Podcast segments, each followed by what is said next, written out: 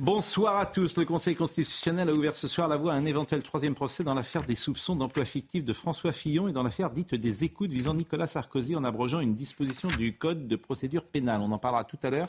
C'est un peu compliqué, ça demande un décryptage juridique, mais euh, il y aura peut-être un nouveau procès dans l'affaire des écoutes, et ça c'est quand même l'information la plus importante pour euh, Nicolas Sarkozy, un autre procès également pour François Fillon, les deux qui avaient été condamnés. Je salue sur ce plateau Gilles-William Goldnadel, Joseph Massescaron, Philippe Guibert, Geoffroy Lejeune et Franck Papazian. Bonjour, et merci, c'est avec vous que nous allons commencer euh, ce soir, parce que le Haut-Karabakh subit un nettoyage ethnique, c'est un drame absolu. c'est la deuxième fois que vous venez sur ce plateau en en dix jours. Il y a une communauté arménienne extrêmement puissante, forte, présente en France, avec laquelle nous sommes en compassion et évidemment euh, euh, solidaires. Et euh, nous vous donnons évidemment la parole, puisque à travers vous, tous les Arméniens de France souffrent ce soir. Je voudrais qu'on voit le sujet de Michael Dos Santos qui nous rappelle, qui nous dit ce qui se passe dans le Haut-Karabakh.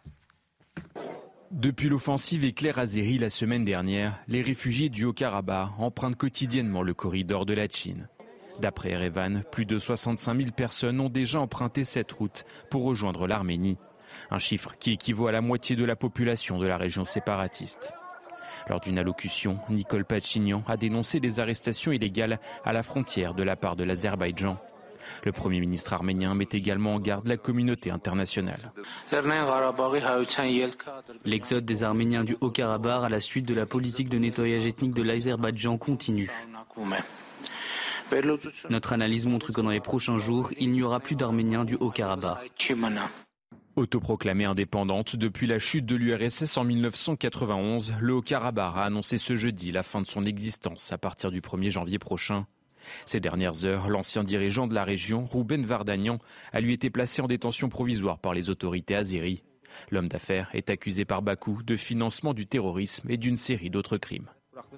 Dans le décret de dissolution, Rouben Vardagnan a également lancé un appel aux habitants et aux réfugiés. S'ils le souhaitent, ils pourront rester ou revenir dans le Haut-Karabakh à condition de vivre sous l'autorité de l'Azerbaïdjan. Franck Papazian est donc avec nous ce soir. Vous êtes président des organisations arméniennes de France. Cette image que vous voyez de Ruben Vardagnan, cette image, je la trouve absolument terrible. Elle est terrible. Elle est euh, significative de ce qui se passe. Et ce, cet homme aujourd'hui jeté en prison et, qui euh, subira euh, sans doute euh, les pires euh, offenses. comment peut-on aujourd'hui, comment la communauté internationale peut-elle vous aider aujourd'hui alors que le Haut-Karabakh meurt dans l'indifférence générale? Elle doit agir. La communauté internationale doit agir maintenant.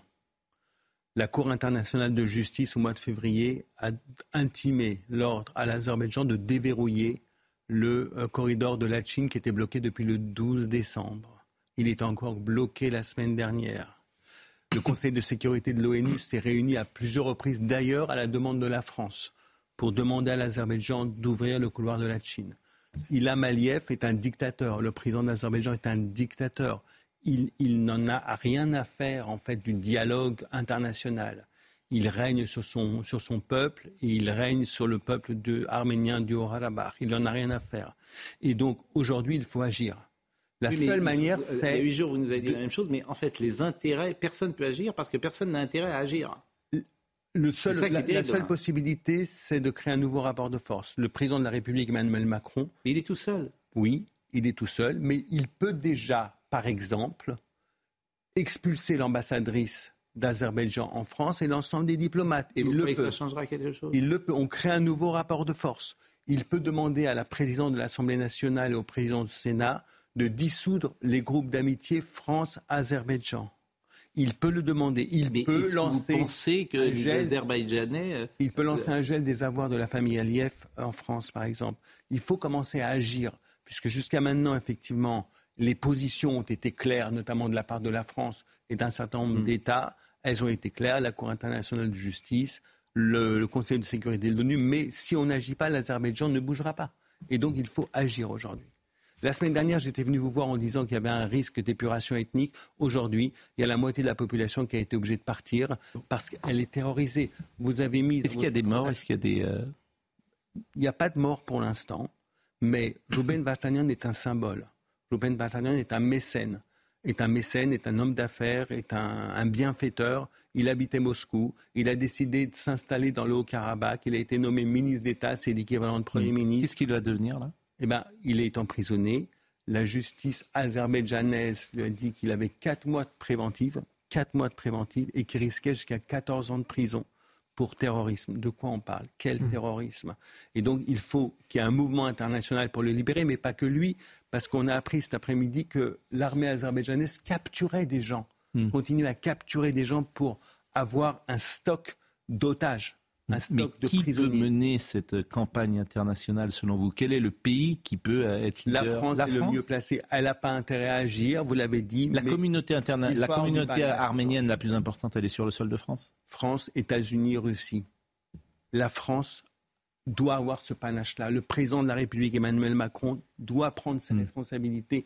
Il doit le faire. Il doit agir. alors, les trois choses que vous avez dit, euh, rappeler son, son ambassadeur, expulser les diplomates, mais, mais et, les avoir et les avoir, mais, mais au-delà de ça, au-delà, parce que j'imagine que le président Macron, euh, il a testé euh, ses partenaires. On demande depuis des mois, Pascal, d'envoyer des forces d'interposition. On demande d'envoyer des forces de paix là-bas pour assurer la sécurité. Mais ça, vous savez bien que c'est le deux poids, deux mesures entre ce qui se passe en Ukraine et, en Russie, qui a mobilisé euh, l'opinion internationale, et ce qui se passe dans l'indifférence générale en Arménie et, dans le Haut-Karabakh. Est-ce ce monde que nous voulons laisser à nos enfants? Mais j'entends ce que, ce que vous dites et vraiment je, le déplore, mais cette réelle politique, elle, elle est sous nos yeux. Elle est assassine. C'est-à-dire que sous nos yeux, en 2023, on va laisser un nettoyage ethnique se faire tranquillement. Est-ce qu'on peut, est peut juste ajouter, parce que Pascal Pro demandait. Euh, Ursula, est-ce qu'on peut remettre en cause, pardonnez-moi, la, la patronne de l'Europe Elle a une responsabilité énorme. Laquelle? Ah Elle a la responsabilité, en fait, d'avoir euh, totalement. Elle n'a pas négocié l'achat du gaz, par exemple, elle a pu négocier l'achat du gaz par effectivement une politique différente dans le Haut-Karabakh. Elle ne l'a pas fait. Aujourd'hui, tout le monde sait également que l'Azerbaïdjan n'a pas suffisamment de gaz pour fournir l'Europe. Et en réalité, l'Azerbaïdjan achète son gaz à la Russie pour le vendre à l'Europe. Hmm. Le gaz qu'on payait 100 à la Russie, hmm. on le paye aujourd'hui 150 parce que l'Azerbaïdjan prend sa marge également. Donc elle pourrait C'est une rupture de l'embargo. C'est une rupture de l'embargo. Hmm. Elle pourrait intervenir. Un élément de pression. Oui, elle pourrait intervenir. Elle n'intervient pas. Hein. Elle n'y intervient pas. Bon, je sais que pour tous ceux qui nous écoutent, alors il y a deux. D'abord, ils sont effectivement en compassion. Je le disais, il y a un sentiment très fort euh, pour la communauté arménienne. En revanche, je sais aussi que la situation géopolitique est sans doute très compliquée et que tout le monde ne traduit pas ce que vous dites d'une manière euh, très claire, parce que les gens ne connaissent pas forcément précisément la situation et les rapports de force que vous avez euh, mis en place euh, il y a quelques secondes. Est-ce qu'on peut juste ajouter une chose? Parce que mm. vous, vous posiez la question, est-ce qu'il y, a des morts? Donc en effet, mm. heureusement, pour le moment, il n'y a pas de mort, enfin en tout cas connu. Mais il y a, oui, il y a un mort. C'est une civilisation. Mm. Parce que les Arméniens sont dans le Haut-Karabakh depuis 2500 ans ce qu'ils ont fait, ce qu'ils ont écrit, ce qu'ils ont produit, ce qu'ils ont construit est en train d'être arasé.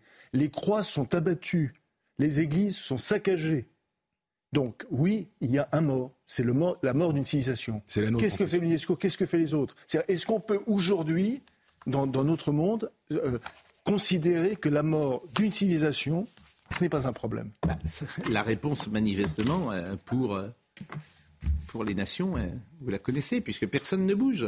Mais y a pas une Quand je dis le deux poids, deux mesures. Il n'y a, pas une directrice de l'UNESCO qui est française Ou quelque chose m'a échappé? Oui, on a sollicité l'UNESCO. Oui, ah, tout le monde. L'indifférence. L'indifférence. Alors là, ça bouge un petit peu quand même, même dans les médias. Mais je trouvais que même euh, les, médias, j'ai vu parfois euh, des médias se mobiliser, sensibiliser une opinion. Je l'ai vu pour l'Ukraine avec euh, des concerts, avec euh, même des chaînes de télévision qui ont affiché des drapeaux ukrainiens. Là, je ne le vois pas. Euh, avec l'armée. Mais c'est d'autant plus énervant qu'en fait, dans le cas de l'Ukraine, on n'avait pas d'intérêt non plus. C'était purement une réaction morale en réalité. Oui. Alors peut-être aussi, non, non, mais oui, il y avait une question d'intérêt. Mais vous dites la situation est compliquée sur le plan géopolitique. Très bien. Il y a un génocide en fait. Ça c'est, en tout cas, il y a un risque de génocide. Ça c'est facile à comprendre. Et dans le cas de l'Ukraine agressée par la Russie, on a réagi tout de suite. Et euh, on n'a aucun intérêt là-dedans. Ça nous mm. coûte d'ailleurs très cher cette guerre. Ça nous coûte cher, ça coûte cher aux Français, euh, ça coûte cher à, à, peu près toutes les, tous les pays européens. Et on l'a fait pour des questions de principe. Là, le, même principe est en cause et personne ne bouge. C'est ça qui est insupportable.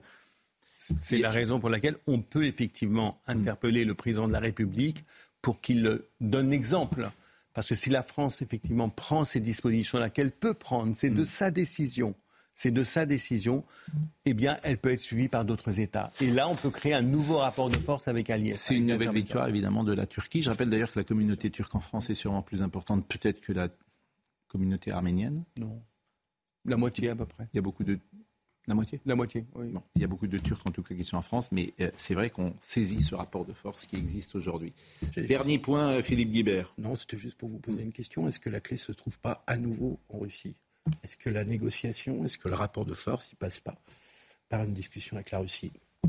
Il passe aussi par la Russie, c'est évident, qui est un, des acteurs qui est sur le terrain et qui a joué un rôle, qui avait une alliance stratégique avec euh, l'Arménie, mais on se rend compte que la Russie euh, ne respecte pas non plus ses accords stratégiques de protection de l'Arménie.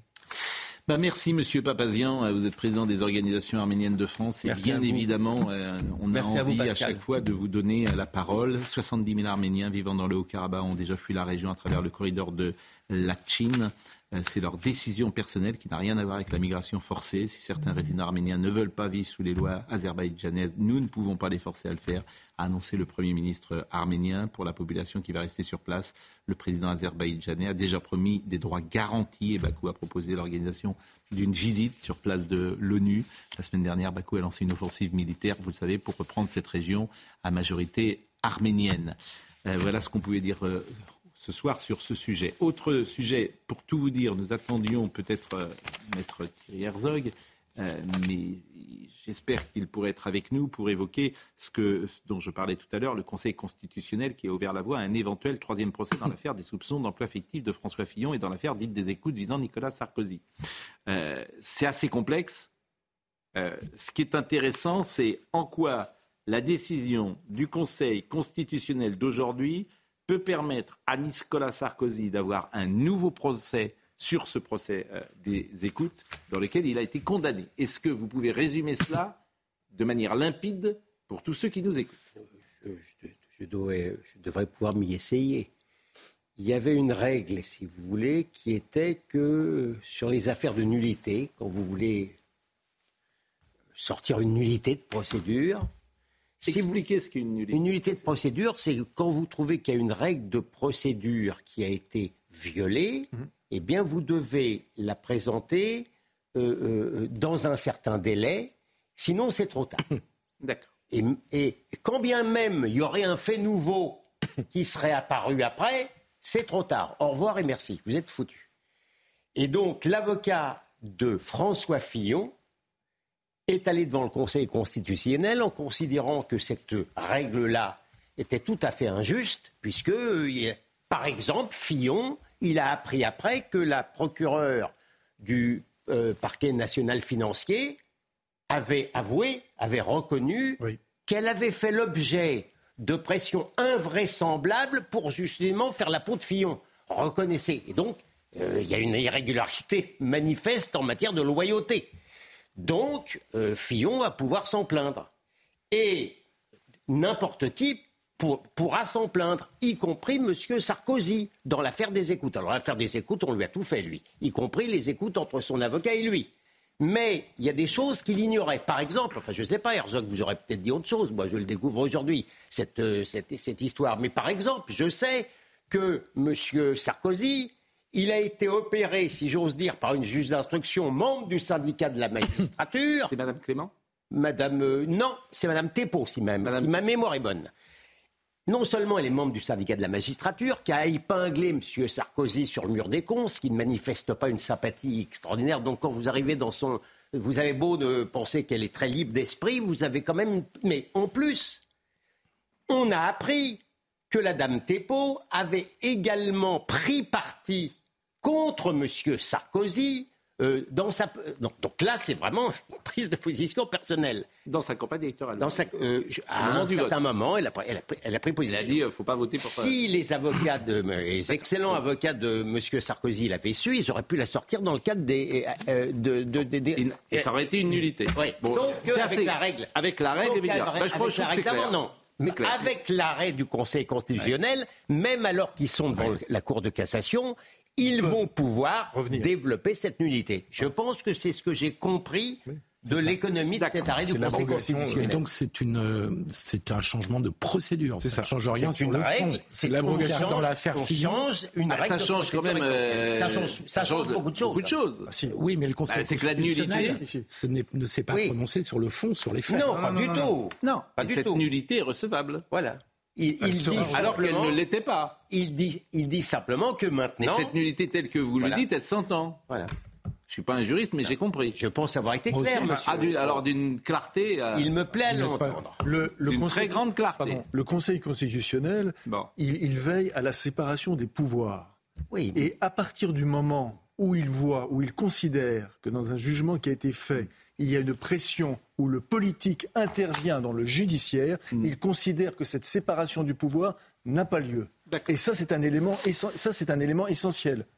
Autre sujet du jour, la baisse de la natalité, figurez-vous. La natalité est en baisse et ça, ça peut euh, nous intéresser euh, avec euh, un nombre de naissances qui a reculé de 7% sur les 8 premiers mois de l'année, selon une étude de l'INSEE.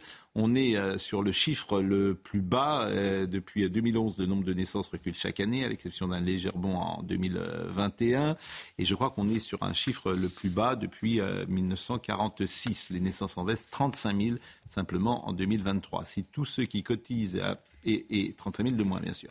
Si tous ceux qui cotisent et apportent des ressources à notre système social deviennent de moins en moins nombreux, alors notre contrat social est insoutenable, disait euh, François Bayrou il y a quelques années. Mais c'est vrai qu'il y a beaucoup de jeunes gens, beaucoup de jeunes femmes, beaucoup de jeunes couples qui se disent pourquoi mettre euh, un enfant sur Terre avec euh, les problèmes écologiques, avec les problèmes économiques, avec les problèmes sociétaux et peut-être aussi euh, la politique familiale française notamment à partir de, de François Hollande de, de 2010, avec le quotient euh, familial qui avait été revu à la baisse, avec euh, des, euh, sé- des allocations familiales.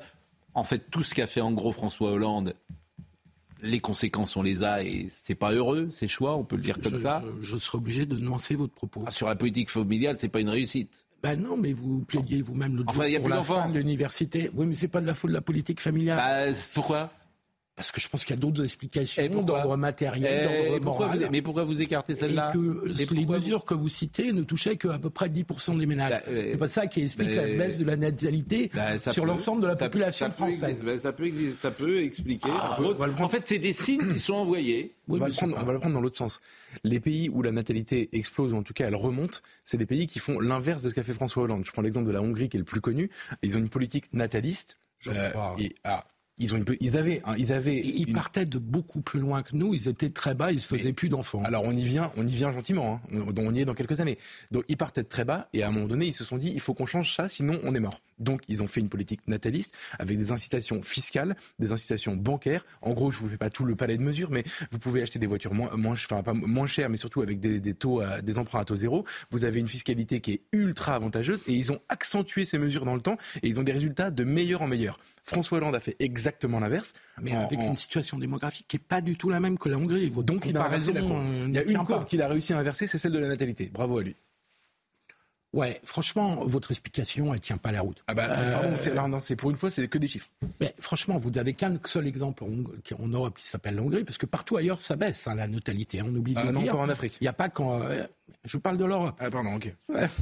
Euh, et donc, Mais je dis pas que là, ça va bien en le Europe. hein. fait que François Hollande ait pris des mesures de justice fiscale euh, que vous défendiez l'autre jour sur l'universalité de la sécurité sociale, ce qui touche 10% des ménages, n'explique voir, c'est le pas, quotient familial dont on parle là. n'explique pas, Je parlais du quotient familial.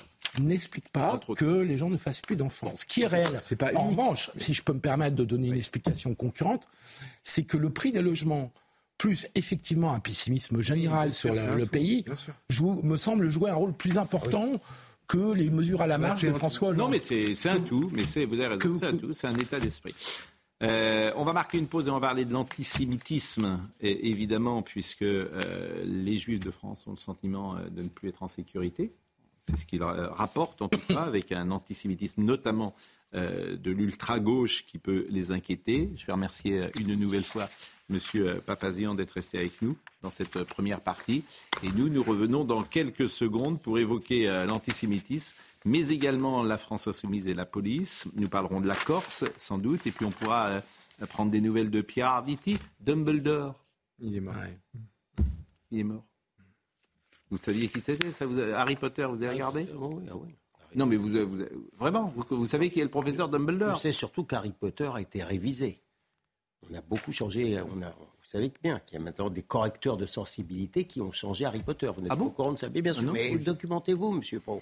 Vous êtes Mais monsieur, Non, monsieur- surtout, oui, il a raison. oui, oui. Et puis, euh, qui aujourd'hui, alors on ne dira pas son âge, mais qui célèbre son anniversaire? Ah oui. Brigitte Bardot? Ah, À tout de suite. Une information que je voulais vous donner, on a parlé tout à l'heure euh, du Conseil constitutionnel qui a ouvert la voie à un éventuel troisième procès dans l'affaire des soupçons d'emploi fictif de François Fillon et dans l'affaire des écoutes. Il y a une information que je voulais vous donner puisque le Conseil constitutionnel, il y a des personnalités politiques.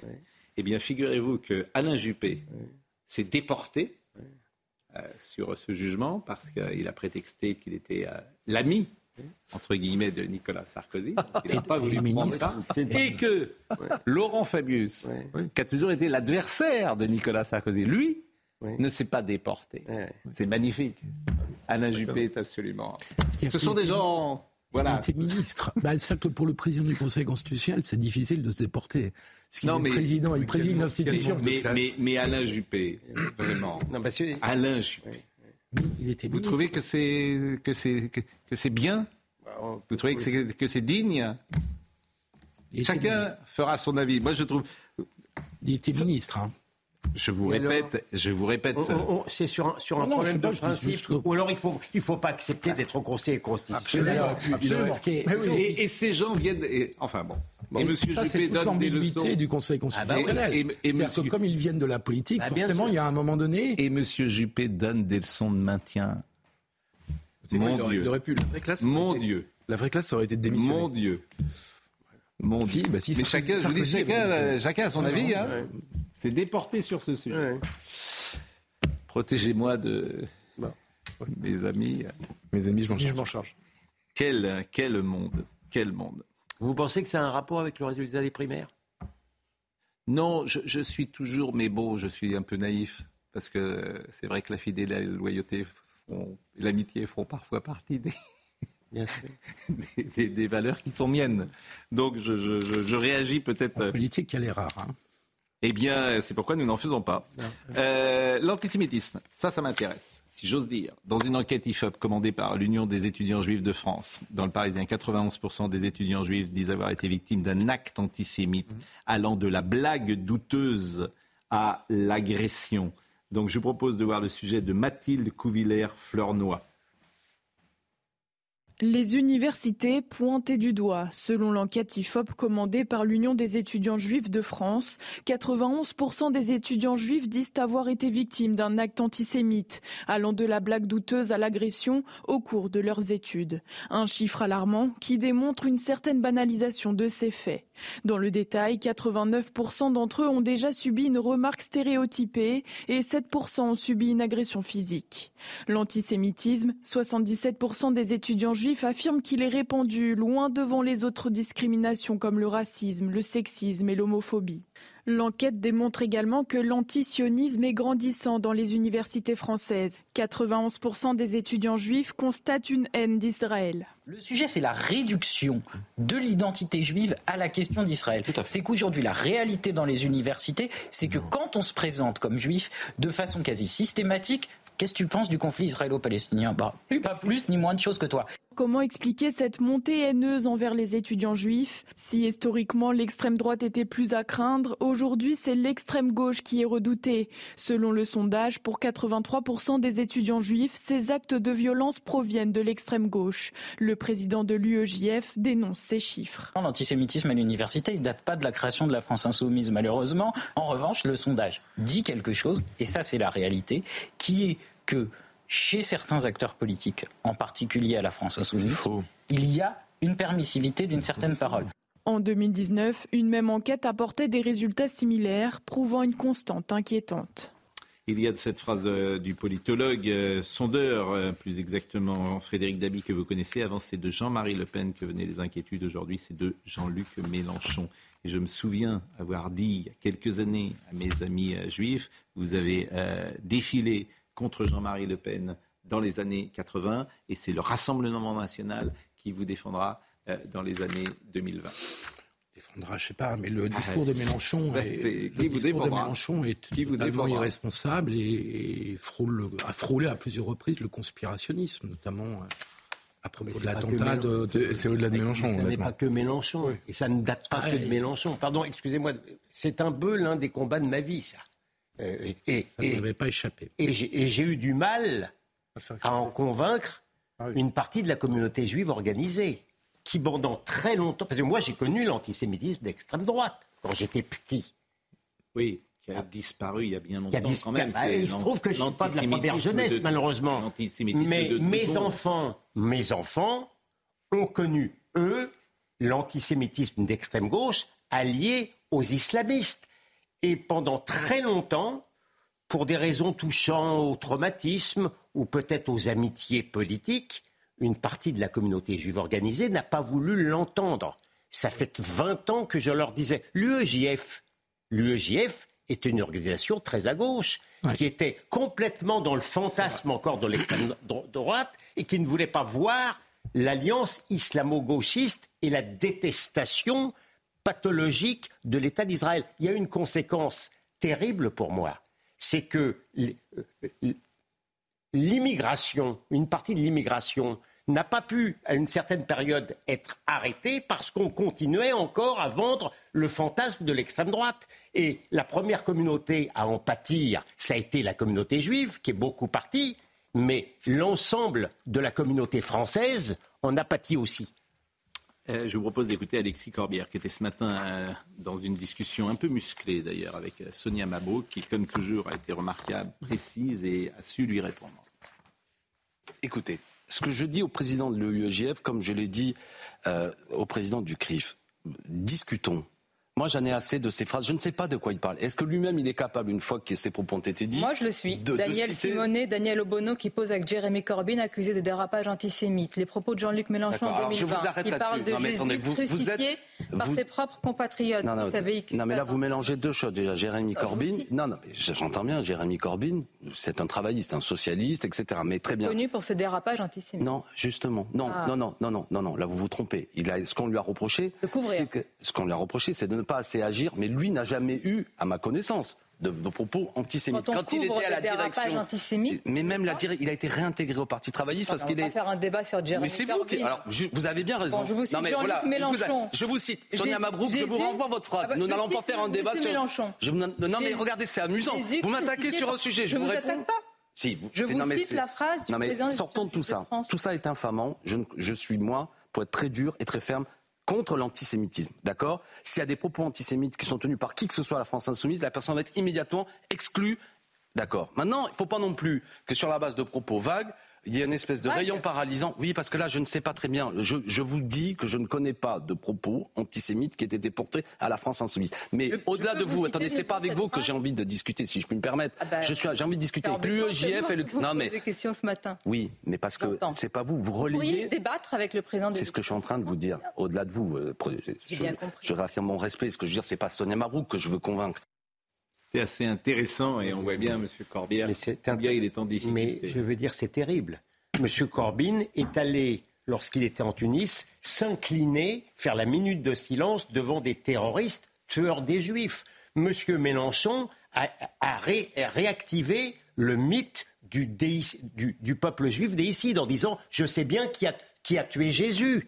Enfin, je veux dire, j'aurais, je n'aurais pas assez de la soirée pour vous donner des exemples, des exemples de, la collusion. Madame, Madame euh, Madame Soudet euh, de l'EFI, non mais bon, alors si je peux pas parler, c'est autre chose. Mais Non, non, mais il y a- y, y tellement de- d'exemples qu'il faut donner. j'aurais pas assez de il y a- 15 jours pour dire, dire. le- ont- lorsque les députés de la France insoumise ont fait une haie d'honneur et ont accueilli une personne qui avait assassiné un rabbin en Israël, Tenté d'assassiner un rabbin. d'assassiner par un rabbin en Israël, est-ce que c'est quelque chose de Ils sont normal allés l'accueillir comme un héros. comme un héros. Comme un Il a tenté d'assassiner un grand rabbin. De mais, plus nous, mais nous savons Et ça. M. et vous Corbière nous explique que Sonia Mabrouk dit n'importe n'importe quoi. Enfin, enfin, Et- quand mais même. nous savons ça et, et tout ça est fait dans l'indifférence médiatique générale Bien et sûr. personne ne dit ce que vous dites lorsque euh, Monsieur Mélenchon est reçu en majesté comme il l'était ce matin sur France Inter. Voilà, Donc euh, euh, euh, il qu'est-ce que pas vous voulez que je vous dise. Il y a pas Tapis dire, rouge. Il est chez lui. Bien sûr, t'es chez lui. Il est chez lui à France Inter. C'est quand même extravagant. Donc, tant que vous aurez ça euh, et que c'est cette argumentation, j'imagine d'ailleurs que vous ne pourriez pas organiser un débat avec lui. Personne. euh, Ah bah pas. viennent. Bien sûr. Bah, Si je, si peux me permettre, ce qui est intéressant, moi, ce que je trouve intéressant dans le sondage, au-delà du chiffre 91% qui est, qui est colossal, enfin, c'est pas une petite majorité, euh, c'est la cause de l'antisémitisme. Conflit euh, israélo-palestinien, ça veut dire que ça n'est que en fait, c'est une des conséquences, cette, euh, ce, ce- ce sondage, une des conséquences de l'immigration arabo-musulmane. C'est une des conséquences, comme euh, une partie du trafic de drogue, comme la surpopulation carcérale, comme la baya, comme tout ça, comme tout ça. Et en fait, l'antisémitisme dont sont victimes les juifs aujourd'hui, c'est juste qu'on n'a pas eu une politique d'immigration qui avait juste euh, le début du commencement d'une cohérence. Voilà ce qu'on pouvait dire sur ce sujet. Évidemment, je ne souhaitais pas vous couper. euh, Et vous le lui. Non, je, je- voulais que je, je peux de temps en temps organiser la, la, la, la parole pour que puisse, euh, Le moins possible. Bon, c'est entendu. Euh, la police dans le viseur de la France insoumise après l'attaque des deux de police samedi en marge d'une manifestation contre les violences policières. Plusieurs représentants de la France insoumise se sont exprimés, vous le savez, euh, sur euh, cette affaire. Et Alexis Corbière, là aussi, a, a- donné son avis ce matin à Sonia Mapok.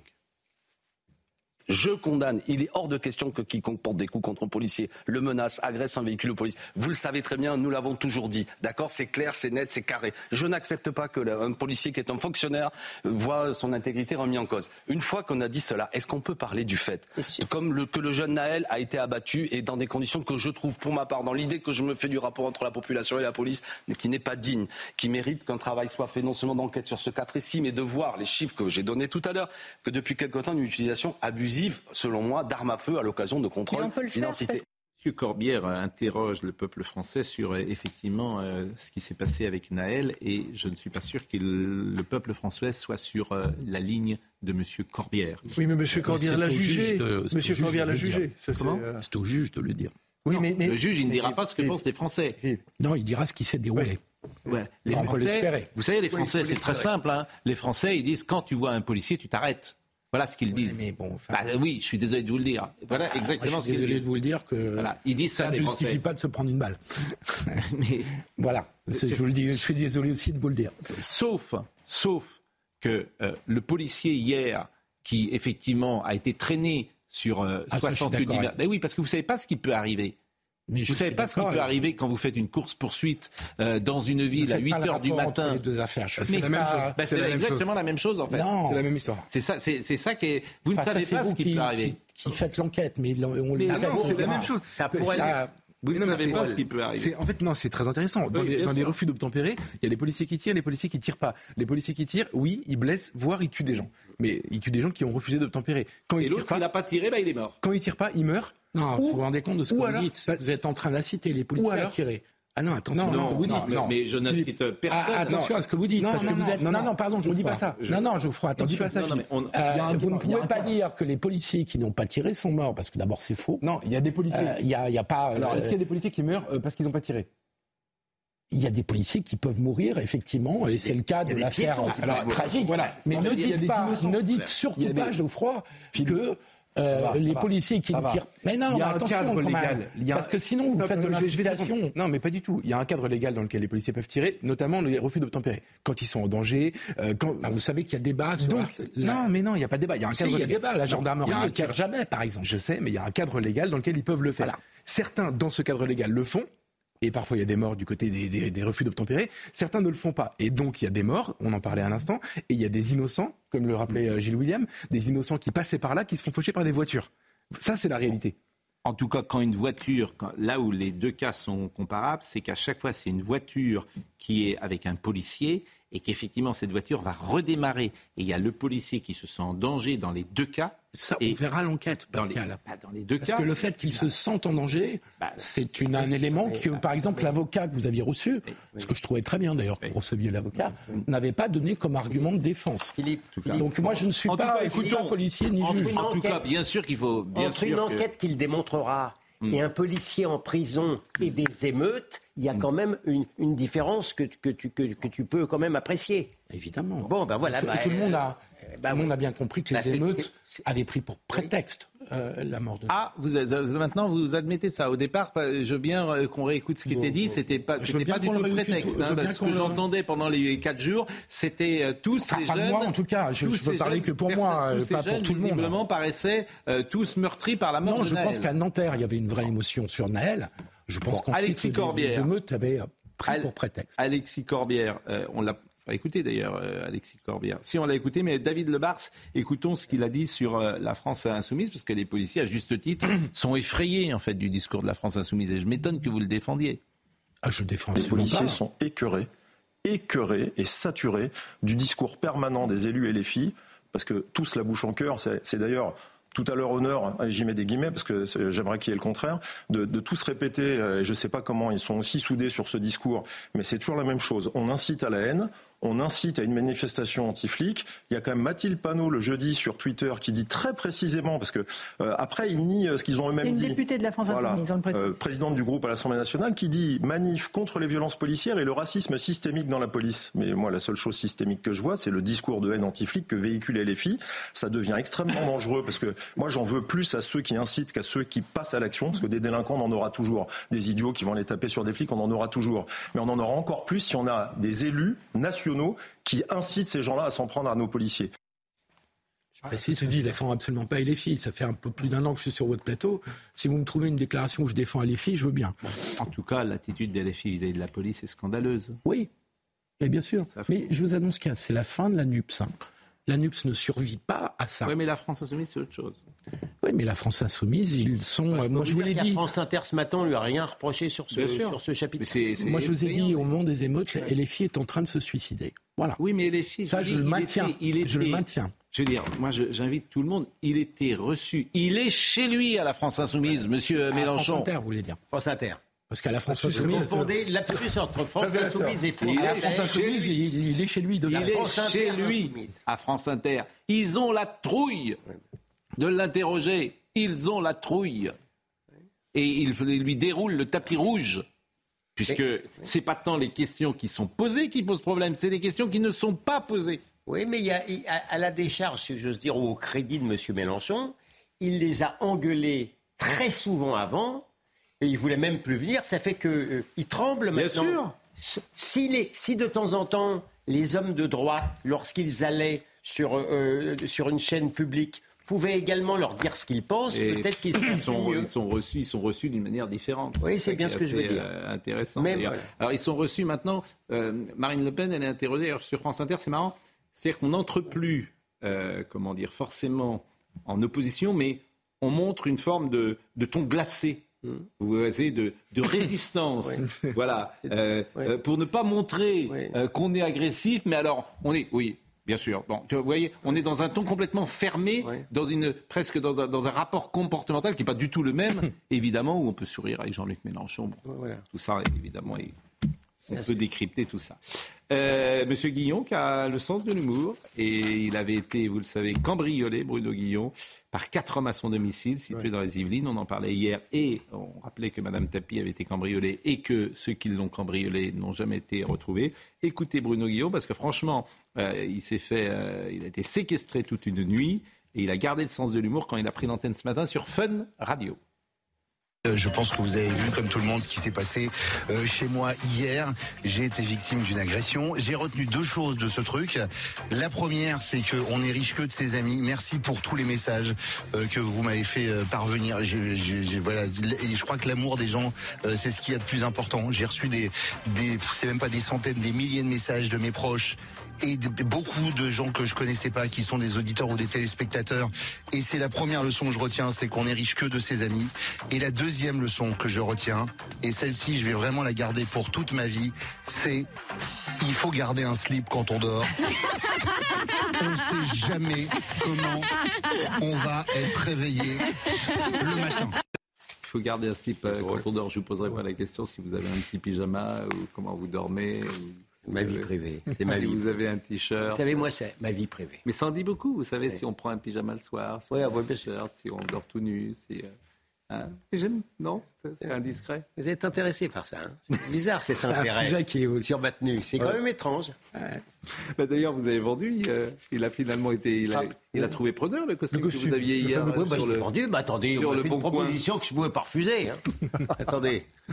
Bon, euh, un petit mot sur l'accord. Je suis pas sûr d'avoir tout compris euh, ce que ça change pour tout vous dire. Mais Pour l'instant, c'est pas clair. Non, rien. Bah, euh, bah, il a dit autonomie. Ça- mais ça fait combien de temps que. Il, il a dit. Qu'est-ce ce que ça voulait. change concrètement? Il a dit. enfin, c'est très, c'est très simple. Il voulait un accueil qui soit. Alors on parle d'Emmanuel Macron, hein, bien sûr, qui était en Corse aujourd'hui, et qui a parlé. Mais alors tout le monde a applaudi, toutes les nations ont applaudi, ils Ah, ont l'air contents. C'est le mot magique, c'est le mot magique. Mais ce sera suivi de Mais quoi qu'est-ce De que rien. ça change Mais pourquoi vous dites ça Mais parce qu'il n'y a rien qui est possible. Ils ont déjà cette autonomie. Ils l'ont déjà. Non, mais de toute façon, il prend, il prend le mot qui fait plaisir. Vous savez très bien, Emmanuel Macron, c'est un, c'est un caméléon. Vous le mettez sur une couverture écossaise, il devient fou. Donc en Corse, il voit autonomie, hop, autonomie, il saute sur la case d'autonomie. Voilà, c'est tout. C'est aussi simple que ça. Mais déjà, mais attendez, dit- Mais l'entrée de la Corse dans notre constitution. Par exemple, la Bretagne ce soir demande la même chose. Bah, évidemment. Bah, La. Bretagne, par exemple, Loïc Chenet-Girard, président de la région Bretagne, il a dit J'entends que le président de la République parle de plus de liberté d'autonomie pour la Corse pour agir dans des domaines importants comme le logement, les langues ou d'autres sujets. Eh bien, nous, nous demandons la même chose. Alors, le logement, ça veut dire quoi, par exemple? Mais je ne crois pas qu'on ira jusque-là. C'est la priorité. C'est la- C'est-à-dire que Mais- si vous n'êtes pas Corse, vous n'avez pas le droit d'acheter un- un- une maison. Mais oui, bon. bien sûr. Je trouve ça. Mais, mais déjà dans l'administration, Oui. si vous ne parlez pas corse, Hmm. il y a- vous, vous partez quand même, vous partez quand même avec, il y a quand même une préférence corse qui est faite en Corse. Oui, mais est-ce que ça, ça va, est-ce que ça va être mis en place, par exemple, sur le logement Non. Bah, a priori, sur, euh, il n'y aura pas euh, de- de- de- de normes qui vont changer. Mais il y a, en fait, il y a un sujet sur la Constitution. Il faut réformer la Constitution et c'est très compliqué avec une majorité relative, etc. C'est pour ça que Oui. je pense que Joseph dit que, que ça n'aboutira pas. Mais il recherche un accord entre la droite corse et les nations ça de façon là. à avoir un accord avec le Sénat. Moi, c'est ça que j'ai compris. oui, aussi. Et que le point sensible. Oui, mais ça, c'est de la politique politicienne. Je voudrais savoir que ça d'accord. change. Je suis d'accord. Bah, Concrètement, pour les Corses qui nous écoutent ce Alors, soir, très quels concrètement, sont ça ne changera les changements pour lui? Est-ce que ça peut aller jusqu'à ce que l'Assemblée corse décide d'une partie de la loi en Corse? C'est-à-dire que la Ah oui, loi ne ça, serait pas la même en Corse. alors, mais c'est déjà le Mais par exemple, Oui, sur mais quoi? Mais c'est déjà, pardon, c'est c'est déjà le cas. Bah, euh, Quelle est la loi en Corse qui est pas la Mais, même mais pardon, le, le fait que la- le, le fait de parler corse et il y, a, il y a une pré... mais oui, il Oui, y a mais une préférence linguistique. Oui, mais, pratique, mais- mais c'est quelle est la loi en- Attendez, mais- il n'y a mais pas de loi en Corse si. que je sache ou des lois non écrites, peut-être. Mais il n'y a C'est pas une de loi non écrite. si vous êtes pour être, fonction- pour être fonctionnaire, vous n'êtes pas obligé de pouvoir parler corse? C'est une loi non écrite. Ah c'est une loi non écrite, mais c'est une loi qui s'applique. Non, mais attendez, Non, mais pour répondre qu'est-ce que ça va changer Oui, mais alors il y a Non, plein de lois non écrites. euh, je veux dire, pour être. Mais là, on parle bien entreprises, il faut mieux être à la CGT. Non, mais pour, pour répondre à votre question, l'autonomie. dans le syndicat, par exemple, chez les magistrats, il faut mieux être au syndicat de la magistrature. C'est une, loi non écrite. l'au- L'autonomie, en fait, Pour rebondir, si j'ai bien compris. sur le, principe, l'autonomie, c'est pouvoir légiférer, que l'Assemblée de Corse puisse légiférer sur tout ce qui n'est pas régalien. Oui. Exactement. Donc c'est exemple, voudrais. le logement, par exemple, prenons l'exemple du logement. Le problème que les Corses, sur, la seule question du logement, hein, euh, c'est qu'il y a une spéculation énorme sur l'île. d'accord. Voilà, et donc euh, il faudrait pouvoir récupérer la, la- en effet, faire en sorte que seuls les résidents euh, puissent, euh, puissent acheter une, Par exemple, Georges. Fenech disait ce matin, il a une maison en Corse, il a reçu une lettre, on lui a demandé de la vendre. Une lettre de qui? Une Le- le- le nom. Une lettre de- d'un collectif quelconque qui lui a dit ce serait bien que vous vendiez votre va s'expliquer rapidement. C'est rassurant. C'est plutôt rassurant. Non, mais c'est- Bon, Au-delà de ça, c'est ne passe je pas. salue en tout cas nos amis corses C'est- c'est qui nous écoutent tous les soirs. Et On aime beaucoup. mais qu'on aime beaucoup, mais je le dis sans aucun, j'y vais jamais. Donc euh, je le dis même pas pour avoir un, Vous êtes sûr un Mais intérêt c'est- c'est- quelconque. Comment? Vous êtes sûr? Vous allez que je vais, La dernière fois, je suis allé en Corse, euh, j'y vais jamais. Et je le regrette d'ailleurs parce que c'est merveilleux. Au fond, au fond À chaque fois que j'y suis allé, comme tout le monde, j'ai pris du plaisir. cette revendication, moi, je trouve, est d'une tristesse infinie. En fait, je la comprends très bien. Oui. Euh, mais d'ailleurs, le fait que la Bretagne emboîte le pas, etc. Et bien sûr. Je pense que ce sont des. des, des- J'espère bientôt l'Anjou. Ah, je salue Bastia Solunoy qui me dit J'aime bien Massescaron, mais il dit des bêtises. Pas de Ah bon préférence pour un fonctionnaire parlant la langue corse. Ah, il dans les suffit, il Dans les suffit faits, si. de voir tous les continentaux sur l'île. Dans les si. Dans les si, je suis, je suis désolé. Dans les faits, si. André Pardon. qui nous dit l'idée serait peut-être de permettre à l'Assemblée de Corse d'adapter les, les lois nationales à la spécificité corse. C'est tout Eh à oui, fait mais ça. Bon, tout ça donne, c'est un peu. Mais pour l'instant, c'est pas encore concret. Sans doute la Ouais, baisse Geoffroy, de- excusez-moi. l'amour de la nation. Mais c'est Oui. tout à fait Non, ça. mais Voilà. Je pense que c'est ce que tu voulais dire. Gilles William Gladel lit dans mes pensées. Non, mais en fait, ce que je trouve terrible, c'est que je comprends très bien ces résurgences, euh, euh, ces, ces identités locales qui s'expriment de plus en plus fort. La Corse, en plus, ça n'a pas attendu aujourd'hui. Et je pense que c'est purement et uniquement la faute de cette euh, France qui ne sait plus qui elle est, qui ne sait plus se faire aimer et qui n'a rien à proposer à ces gens en fait. Donc ils, ils- ils n'ont plus que leur identité locale et moi je trouve ça, je trouve ça tellement Bastia. Solunoy, qui est vraiment un, un- un Corse euh, mais depuis euh, toujours et qui, je crois, a toujours vécu euh, là-bas. Il dit le cadre est bien défini, la République française et deux points d'achoppement évités, statut de résident et co-officialité de la langue corse. Ces deux points auraient pu être rejetés par le Conseil constitutionnel. Mandat est donné aux conseillers territoriaux corse de définir la proposition d'autonomie dans le cadre défini de la République française, une proposition qui agrée la droite insulaire, tendance LR,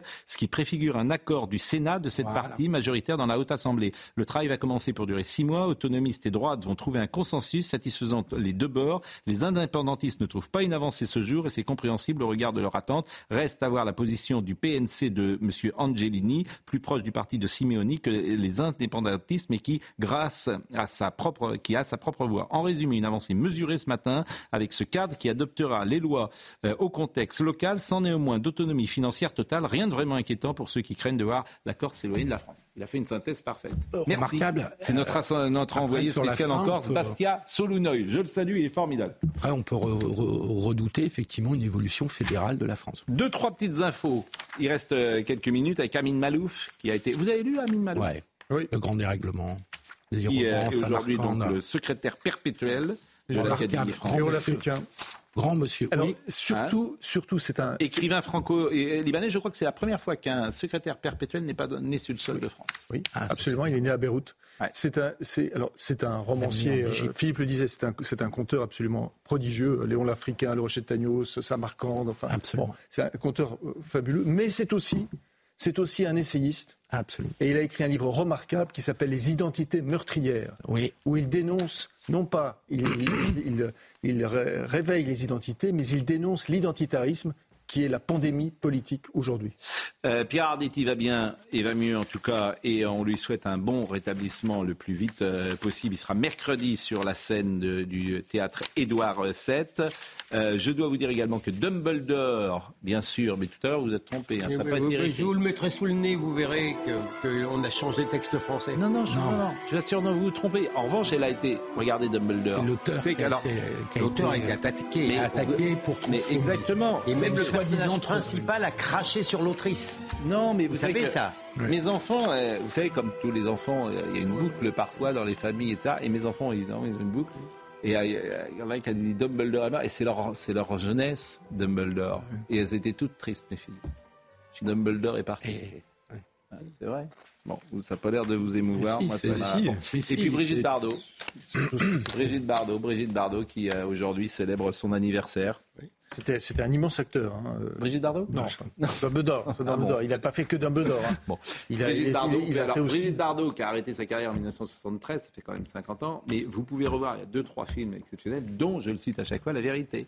La Vérité euh, de Henri-Georges Clouzot, avec il y a tous les jeunes cinémas français, par exemple, il y a Claude Berry, le mépris, un petit rôle. Elle est merveilleuse. Ouais, mais le- Elle est merveilleuse dans le mépris. d'accord. Merveilleuse. Mais, mais Ouais. le, le- le film vraiment où elle interprète extraordinairement, euh, mais j'ai dit, bon, La Vérité. il y a Marie-Josée Nat, il y a tous les jeunes cinémas français. euh, J'ai pas vu celui-là. N'avez jamais vu La Vérité? Non, j'ai le- Charles Vanel, qui est un acteur. J'aime beaucoup le mépris aussi, mais- Et j'aime son combat pour les animaux. Voilà. Oui, Ah oui. bien sûr. Et donc Mais on la là, salue. J'aimerais bien un jour qu'on fasse un téléphone avec elle. Et rien ne vaut le clip avec, euh, euh, comment dire Ah bah il y a son.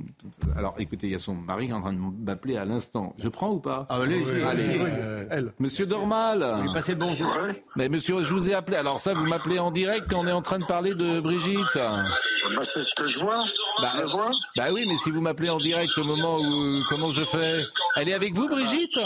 Ouais, elle va vous dire un mot. Ah Alors ça, alors Brigitte Bardot en direct. Allô Oui, bon- bonsoir Brigitte Bardot. Alors ça, j'en reviens pas. Bah ouais. Alors ça, c'est moi qui n'en reviens pas. Vraiment, parler à Brigitte Bardot, je suis tout ému. Écoutez, Bernard m'a donné l'appareil et, et voilà. Comment allez-vous? Mais moi, je vais très très bien. Est-ce que Je vous, vais très bien. est-ce que vous allez euh, célébrer ce soir cet anniversaire? Je, je, célèbre rien du tout.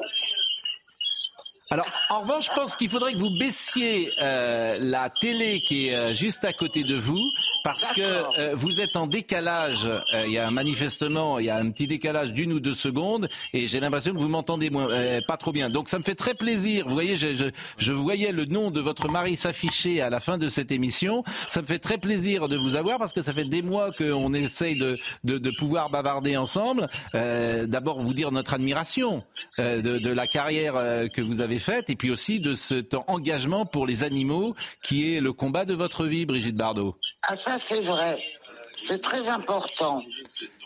Moi, euh, j'ai une passion pour votre avocat. Monsieur, ah, Monsieur Goldnadel Oui. Eh ben, sur mais, mais, mais parce Quel que plaisir. mais Quel parce que succès, parce que c'est réciproque parce que lui-même a un engagement très fort avec euh, les animaux, Madame Bardot. Oui, mais euh, j'aimerais bien qu'il l'ait avec moi aussi. Ah, bah Eh ben écoute, je pense bah, que je pense qu'il je pense qu'il. Ah, euh, je pas pense- me dire Non, c'est- pour plaisanter. Mais c'est vrai, j'adore votre émission. Et je vous regarde tous les soirs. Eh ben écoutez, je, je, je- je- Voilà. vraiment je, je, je suis euh, je, je suis flatté. Hein, je suis flatté et, et toute notre petite troupe euh, l'est également. Et c'est le plus beau cadeau euh, d'anniversaire que vous pouvez nous faire que de nous appeler en direct. Bah, écoutez, c'est un superbe cadeau pour moi. Et je vous envoie 89 baisers. Eh ben écoutez, euh, nous les prenons. nous les prenons. Nous les prenons. Ben écoutez, on vous embrasse, Brigitte Bardot. Moi aussi. Vraiment, on vous fait des grands bisous. Merci. Merci, merci. Alors écoutez, franchement, ça c'est alors vraiment Ça, c'est beau, ça. Ça, c'est beau. Là, là, là, là, là, Là, ah bah là, là, là, c'est incroyable. Cette affaire est incroyable. Vous pouvez plier euh, boutique. Jusqu'à maintenant, j'étais modeste. je, je, je le dis, je le dis aux téléspectateurs. T'as- Je le dis aux téléspectateurs, rien n'était prévu. Mon œil. Superbe. Tout Mais est prévu. Mais- Tout mais- est mais- scénarisé. je vous le dirai. Il est jaloux. Cette, cette affaire est. Mais je vous le dirais parce qu'on aurait fait un FaceTime, on aurait fait, on aurait calé un téléphone, je l'aurais pas fait euh, comme ça. J'ai vu le téléphone, euh, euh, vous connaissez, moi je, je voilà, je- on joue à un message, je le lis, je vois un coup de fil, je lis, si quelqu'un m'appelle, je le prends. Vous avez, vous avez Hugo Frey au téléphone. Hugo Frey, Ah bah, Brigitte Hugo Bardot. Frey, bien sûr. Qui, qui, de- qui mieux que Emmanuel Macron la prochaine fois Ah, le président Macron, euh, j'aimerais qu'il vienne, le président Macron. Mais bon, c'est la politique des petits pas. Parce que hier, euh, nous avons eu un échange avec euh, un homme important de la Macronie euh, et, et nous avons pu essayer de le persuader qu'il vienne nous voir un jour sur le plateau et je vois dans ce coup de fil comme un signe que tout peut arriver. Tout est possible. Bon, on est évidemment en retard du coup. Évidemment. On Bon, est en bah, retard. le sommaire. C'est hein. normal. Là, Ah oui, mais là, et alors, Oui. c'est pas- Oh, c'est vrai, mais vous- vous- Brigitte Bardot, quand même, les amis. Elle est star chez nous, hein, elle, est- elle- elle nous appelle. C'est incroyable. Bon, d'autres, euh, parfois, ont d'autres stars. Brigitte Bardot Brigitte Bardot C'est exceptionnel. Bravo. Bon, Bah, Il faut rendre hein, maintenant. Faut y aller, monsieur. mais vous voulez pas nous donner le pronostic Non, bah là, j'ai plus rien. Qu'est-ce que vous voulez dire après euh, Là, vous le passerez, j'espère, notre petit coup de fil euh, comme- ce oui, on va, on va faire au mieux. On va faire- Bon, euh, c'était bien cette semaine. Malheureusement, on salue notre ami euh, Julien Pasquet. On espère que la semaine sera meilleure la semaine prochaine pour lui. Parce qu'il a de nouveau perdu ce soir. Mais Ah oui, oui. Bah oui, c'est une semaine Il, il difficile. rasait les murs hein, quand je l'ai Oui, oui, bah, c'est. Euh, Virginie Leblon-Tailleb était à la réalisation, Guillaume était à la vision, Grégory Possidalo était au son. Merci à Benjamin No, à Marwan Saïr, à Florian Dorès. C'était jeudi, donc demain soir ce sera Elliot Deval. Moi je vous retrouverai demain matin et lundi soir. D'ici là, passez un excellent week-end et nous envoyons 89 baisers également à Madame Bardot, euh, à qui nous disons toute notre admiration et notre affection. Bonne soirée.